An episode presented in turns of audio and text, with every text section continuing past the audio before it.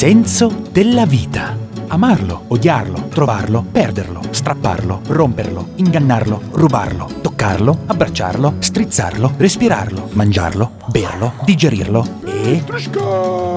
Qualunque cosa sia, è ora di parlarne. Bellissimo! Che teoria del cavolo è? Eh sì. Vero? Ti amo!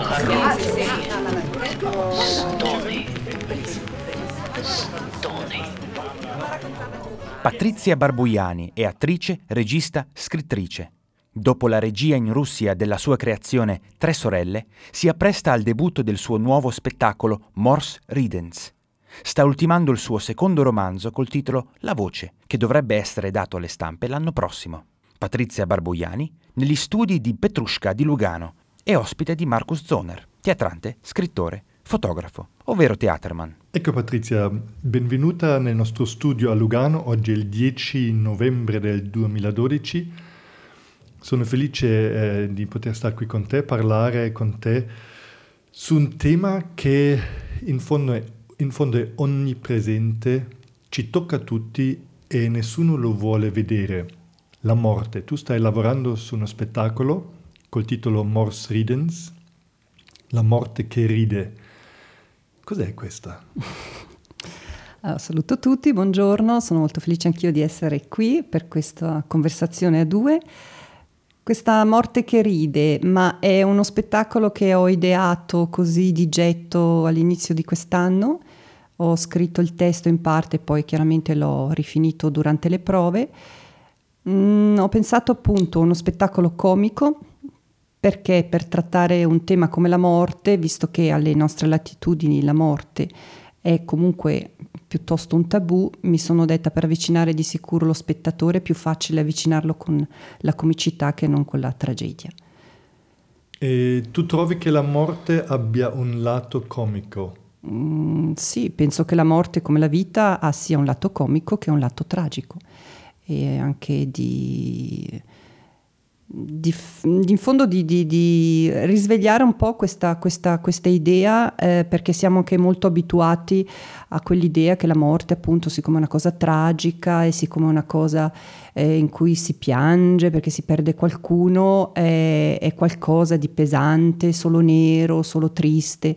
E invece io ritengo che appunto come, come la vita ha anche qualcosa di sicuro comico e ha qualcosa di sicuro eh, ambivalente perché la morte di sicuro è comunque un passaggio e si dice, voglio dire, hanno, l'hanno detto tanti filosofi, lo ha detto Gesù e in tante religioni se ne parla che in fondo la morte è una rinascita e in fondo è il passaggio dalla morte alla vita di nuovo. E nella nostra vita di morti abbiamo diciamo la grande morte di, di livello fisico alla fine della nostra vita, ma di morti, piccole morti come le chiamavano gli indiani d'America, le viviamo ogni giorno.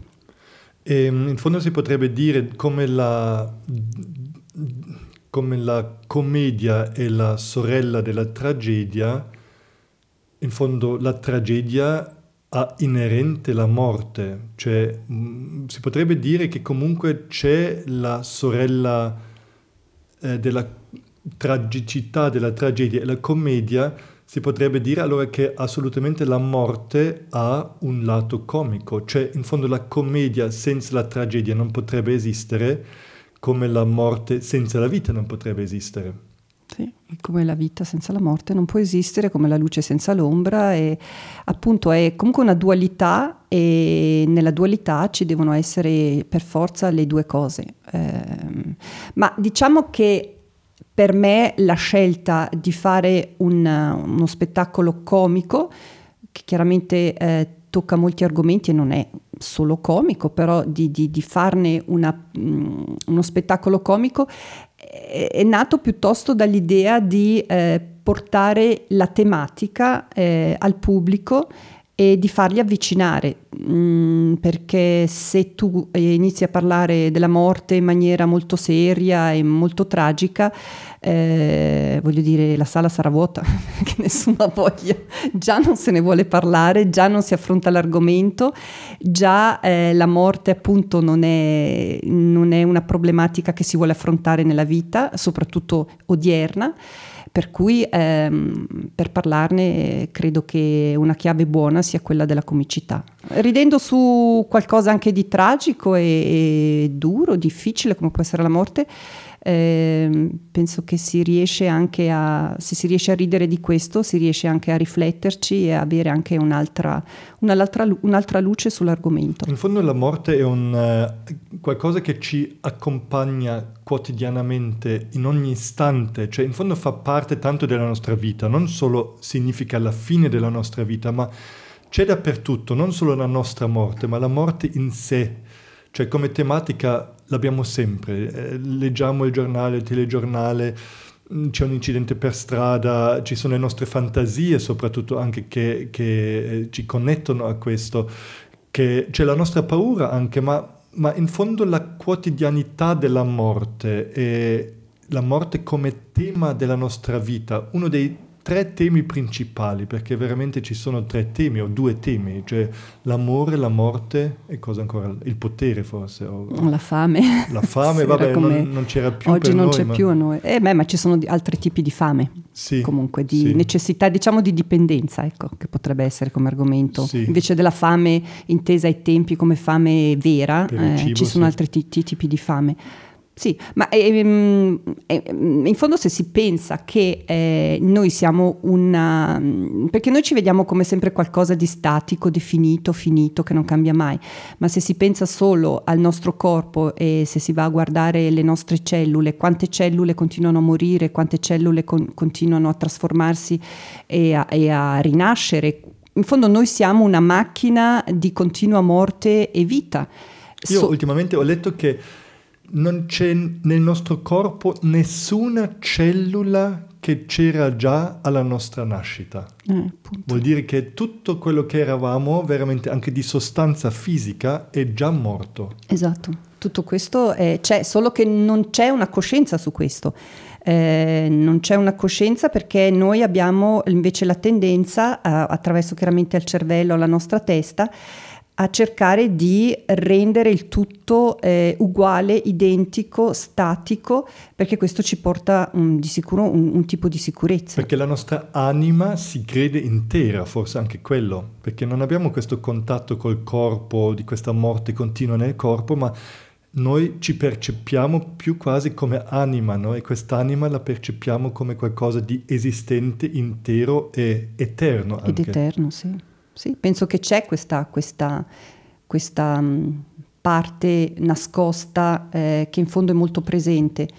Mm, mm, purtroppo credo che proprio il fatto di entrare un po' in contatto con quest'anima che c'è, ehm, oggigiorno diventa una cosa quasi impossibile perché siamo talmente stressati eh, dalla vita e quando non siamo stressati eh, dalla vita diciamo lavorativa eh, ci stressiamo con tutte le altre cose e, e questo mm, non ci permette di in fondo entrare in contatto eh, con, con questo- con questa parte invisibile di noi che, nella quale la, la- la morte è, una- è un fattore molto presente. Molto presente in fondo di ogni istante che sta avvenendo continuamente, come la nostra rinascita sta avvenendo continuamente. Sì, se, se scendiamo al minimo, ogni respiro è una nascita e una morte. Se vediamo, se inspiriamo, in fondo eh, è come una- una- un qualcosa di vitale che entra e quando espiriamo è qualcosa invece di mortale. Quindi in fondo ogni respiro è una presenza mortale. E ascolta, e la comicità, eh, il ridere della morte o con la morte, dove si trova? Dove, dove l'hai trovato o dove lo cerchi?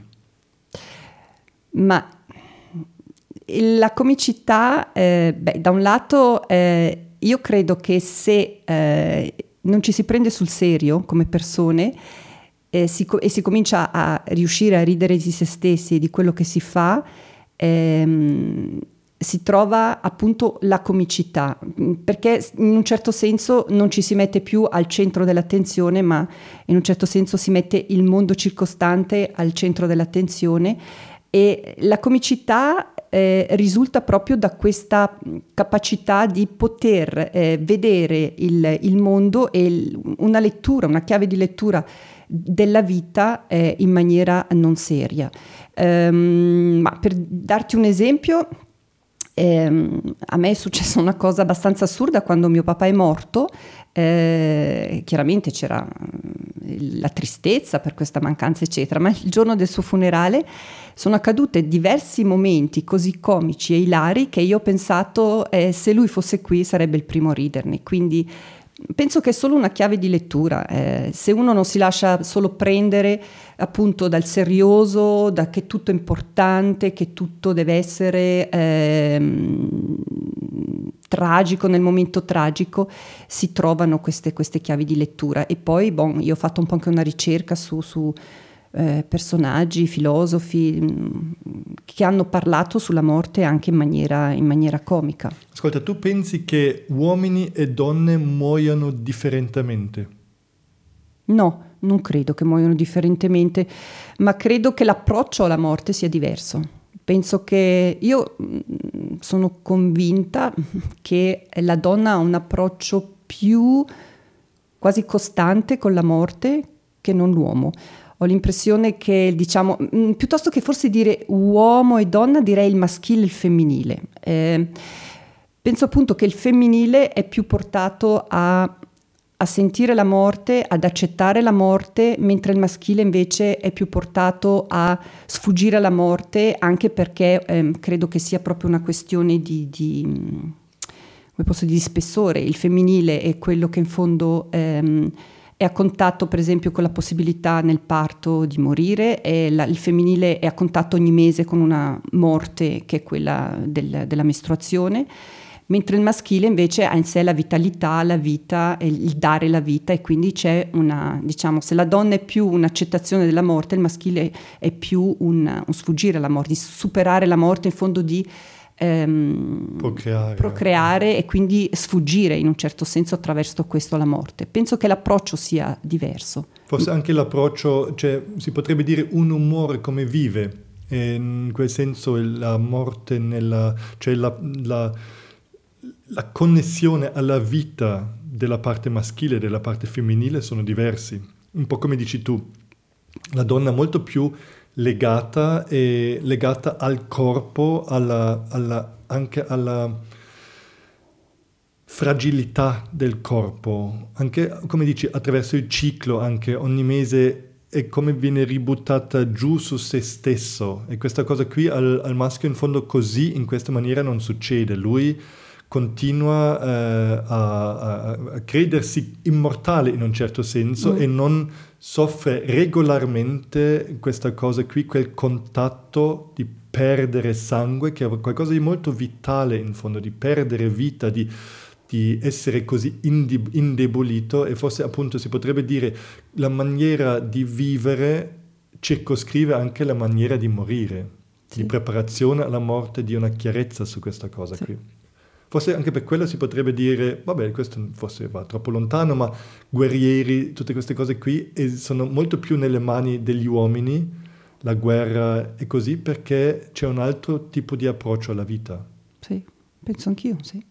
È anche una questione chiaramente di gestioni eh, istintive da un certo punto eh, via, eh, per il fatto appunto che la donna comunque doveva procreare e invece eh, l'uomo in un certo senso no. Quindi eh, eh appunto io credo che anche il fatto di ehm, avere una gravidanza per una donna è, è una cosa importante perché a questo punto della sua vita non è più lei la parte importante, eh, lei si diventa appunto la, la, la seconda eh, si ritira e lascia in fondo lo spazio a un altro essere, quindi è quasi disposta a dare la sua vita per un altro essere e penso che con questo, eh, questa mh, diciamo, operazione naturale così importante entra di sicuro più in contatto con la morte con più un'accettazione, è pronta a morire per un altro, eh, un altro essere che è il bambino che porta nel grembo. L'uomo questo diciamo, tipo di, di, di, operazione e di, di sensibilità eh, per natura non ce l'ha e quindi sua,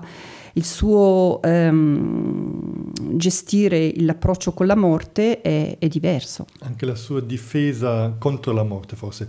Ascolta, um, tu appunto nello, nel tuo spettacolo ridi della morte, ridi con la morte, ridi per la morte, eh, comunque c'è la, la questione della risata non è anche un po' questa cosa che, come un, un, un grande poeta una volta ha detto, che finché noi possiamo ridere delle cose, del potere, della tortura, della guerra, di quello che ci succede, di noi stessi, abbiamo vinto e siamo vivi. Vinciamo in fondo le cose che ci vogliono buttare giù.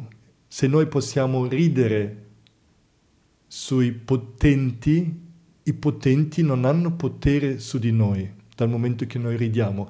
Diciamo la morte è un potente su di noi, ha una grande potenza su di noi. Si potrebbe dire finché noi riusciamo a ridere di lei, a dire ma non farla scema, a prenderla come un essere anche ridicolo, l'abbiamo vinta o riusciamo a vincerla. Sì, penso anch'io che sia così. Sì. È una, una possibilità in più che abbiamo sia di riflessione e poi appunto perché se noi eh, in un certo senso riusciamo a ridere della morte, eh, siamo noi a ucciderla in un certo senso, non lei a uccidere noi.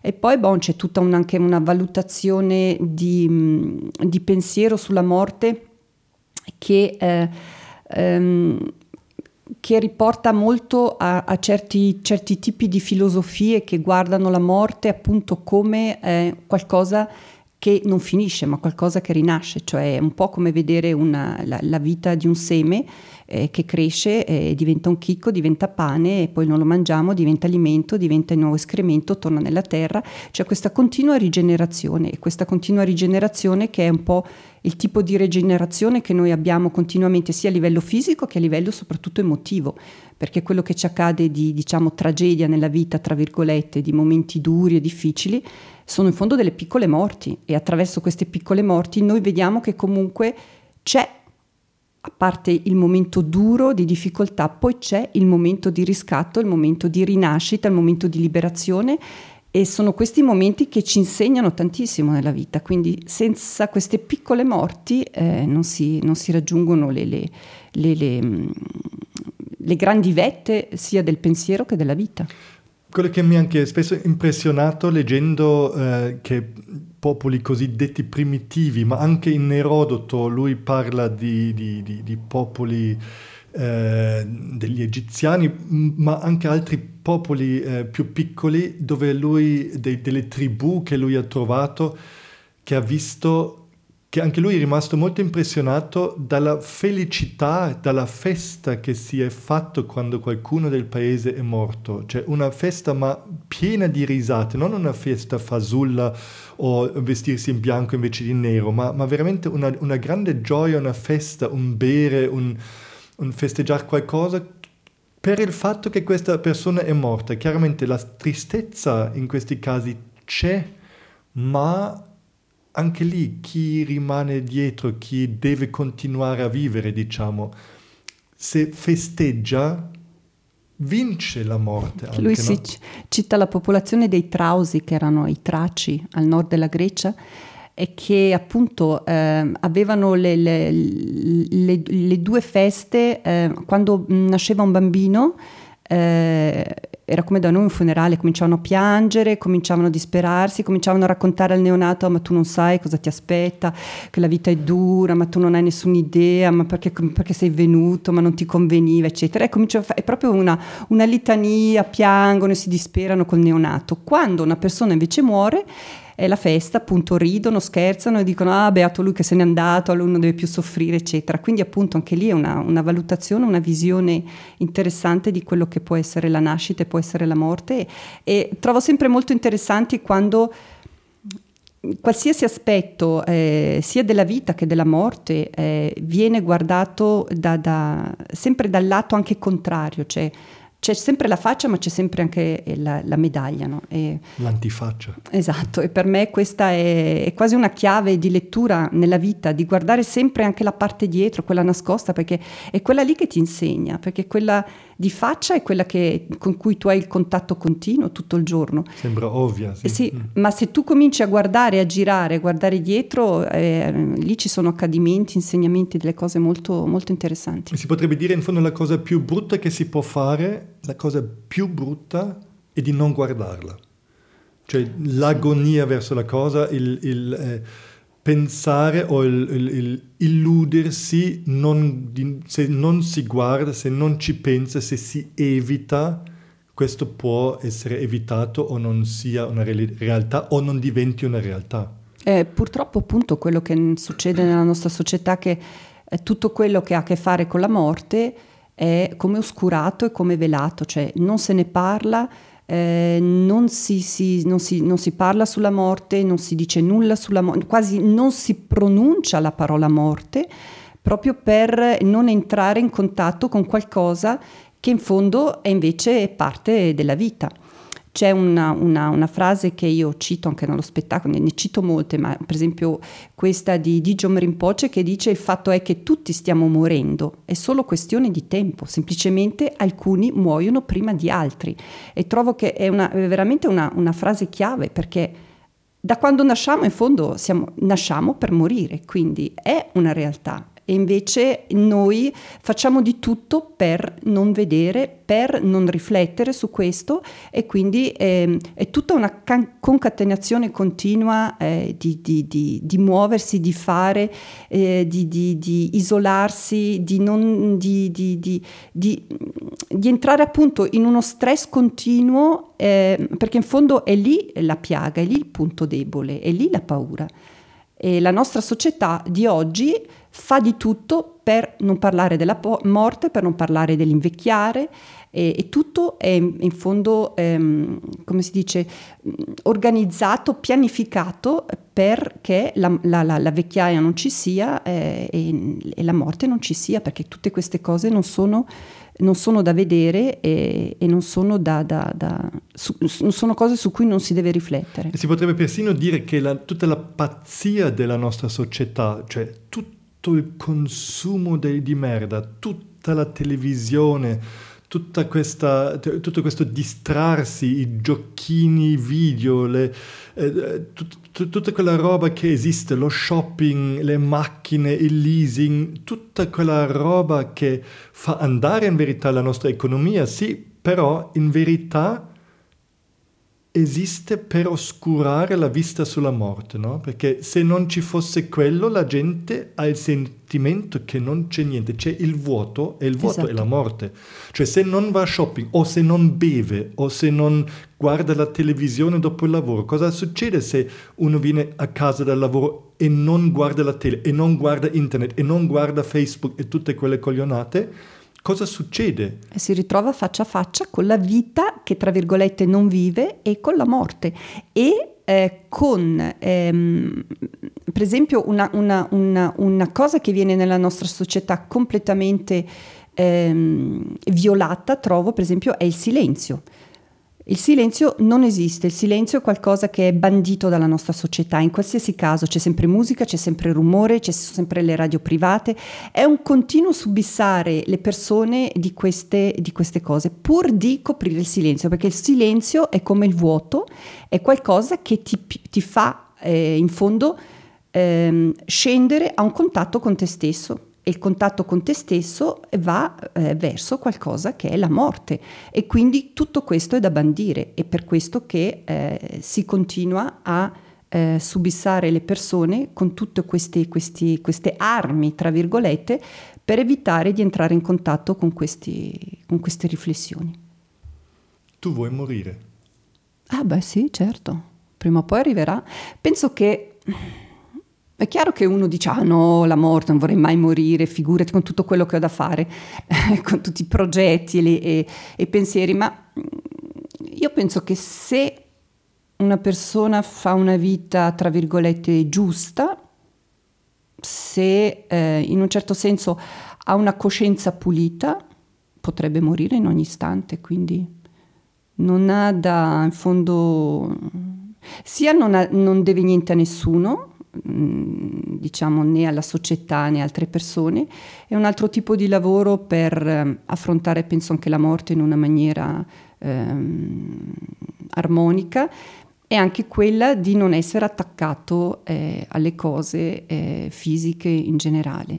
Meno dipendenze uno ha, più secondo me è pronto a morire perché perché non voglio morire? Ah, perché non voglio la casa e poi i figli e poi c'è... Ci attacchiamo continuamente a, a, qualcosa per non morire, quindi ho questo progetto, poi voglio fare questo, poi voglio fare questo, quindi è anche un, penso che un grande sintomo di questa nostra società che è legato al fattore del morire è che noi proiettiamo continuamente o verso il futuro oppure ci rivolgiamo al passato e non siamo mai nel presente, perché presente è morte il futuro è sfuggire alla morte e il passato fa parte della vita, quindi eh, queste sono un po' le, le, le, le, catene che ci mettiamo per evitare tutto questo. È chiaro che comunque eh, la morte fa paura, eh, non si vorrebbe mai morire, però se mi immagino che, che potessi essere immortale mi direi no grazie, a un certo punto ci vuole comunque una fine, altrimenti... Forse l'unica cosa che è veramente peccato di perdere con la morte è la bellezza della vita. No? Questo se si guarda la bellezza della vita, cioè la vera vita, nel senso l'amare, il camminare, l'essere con delle buone persone, il leggere, la cultura, cioè quello che è veramente la vita bella. Ma la domanda è le perdi? Con la morte? Io non la, penso. Forse non si perde, esatto, ma questo forse è il, il, il, la malinconia, malinconia, malinconia, più grande che, che, uno, che, io sento, che appunto non, non, non mi frega niente di, di, di cose, di, ma, ma, ma di, una, un tipo di bellezza, di essere sani, di vedere tutto quanto, di imparare tutte queste cose, di poter leggere tutto quanto. Questo se finisce... E, mi dispiacerebbe, ecco, la domanda è vera, è, finisce o no, ma, ma è lì per me, per me, personalmente in fondo l'unico punto cruciale, sì, diciamo. Ma penso che anche il fatto di avere questo, questi pensieri, questi eh, tipi di, di nostalgie è di nuovo perché ci si attacca in un certo senso a qualcosa che si è vissuto. Eh, ok, è vissuto, fantasticamente vissuto, bello di averlo provato, eh, basta. Sì, basta. Appunto di essere pronti a dire basta e di mollare questo, penso che ci vuole una grande, un, un, un, una grandezza interiore che forse bisogna eh, arrivarci, bisogna tentare di, di, di arrivare a questa grandezza interiore di dire sì, l'ho avuto, ho vissuto, sarebbe bello che continuasse, però è anche giusto che finisce. Ehm, sì, forse è quello lo, lo, scopo della vita, di raggiungere questa grandezza di poter dire ok, that's it. Esatto.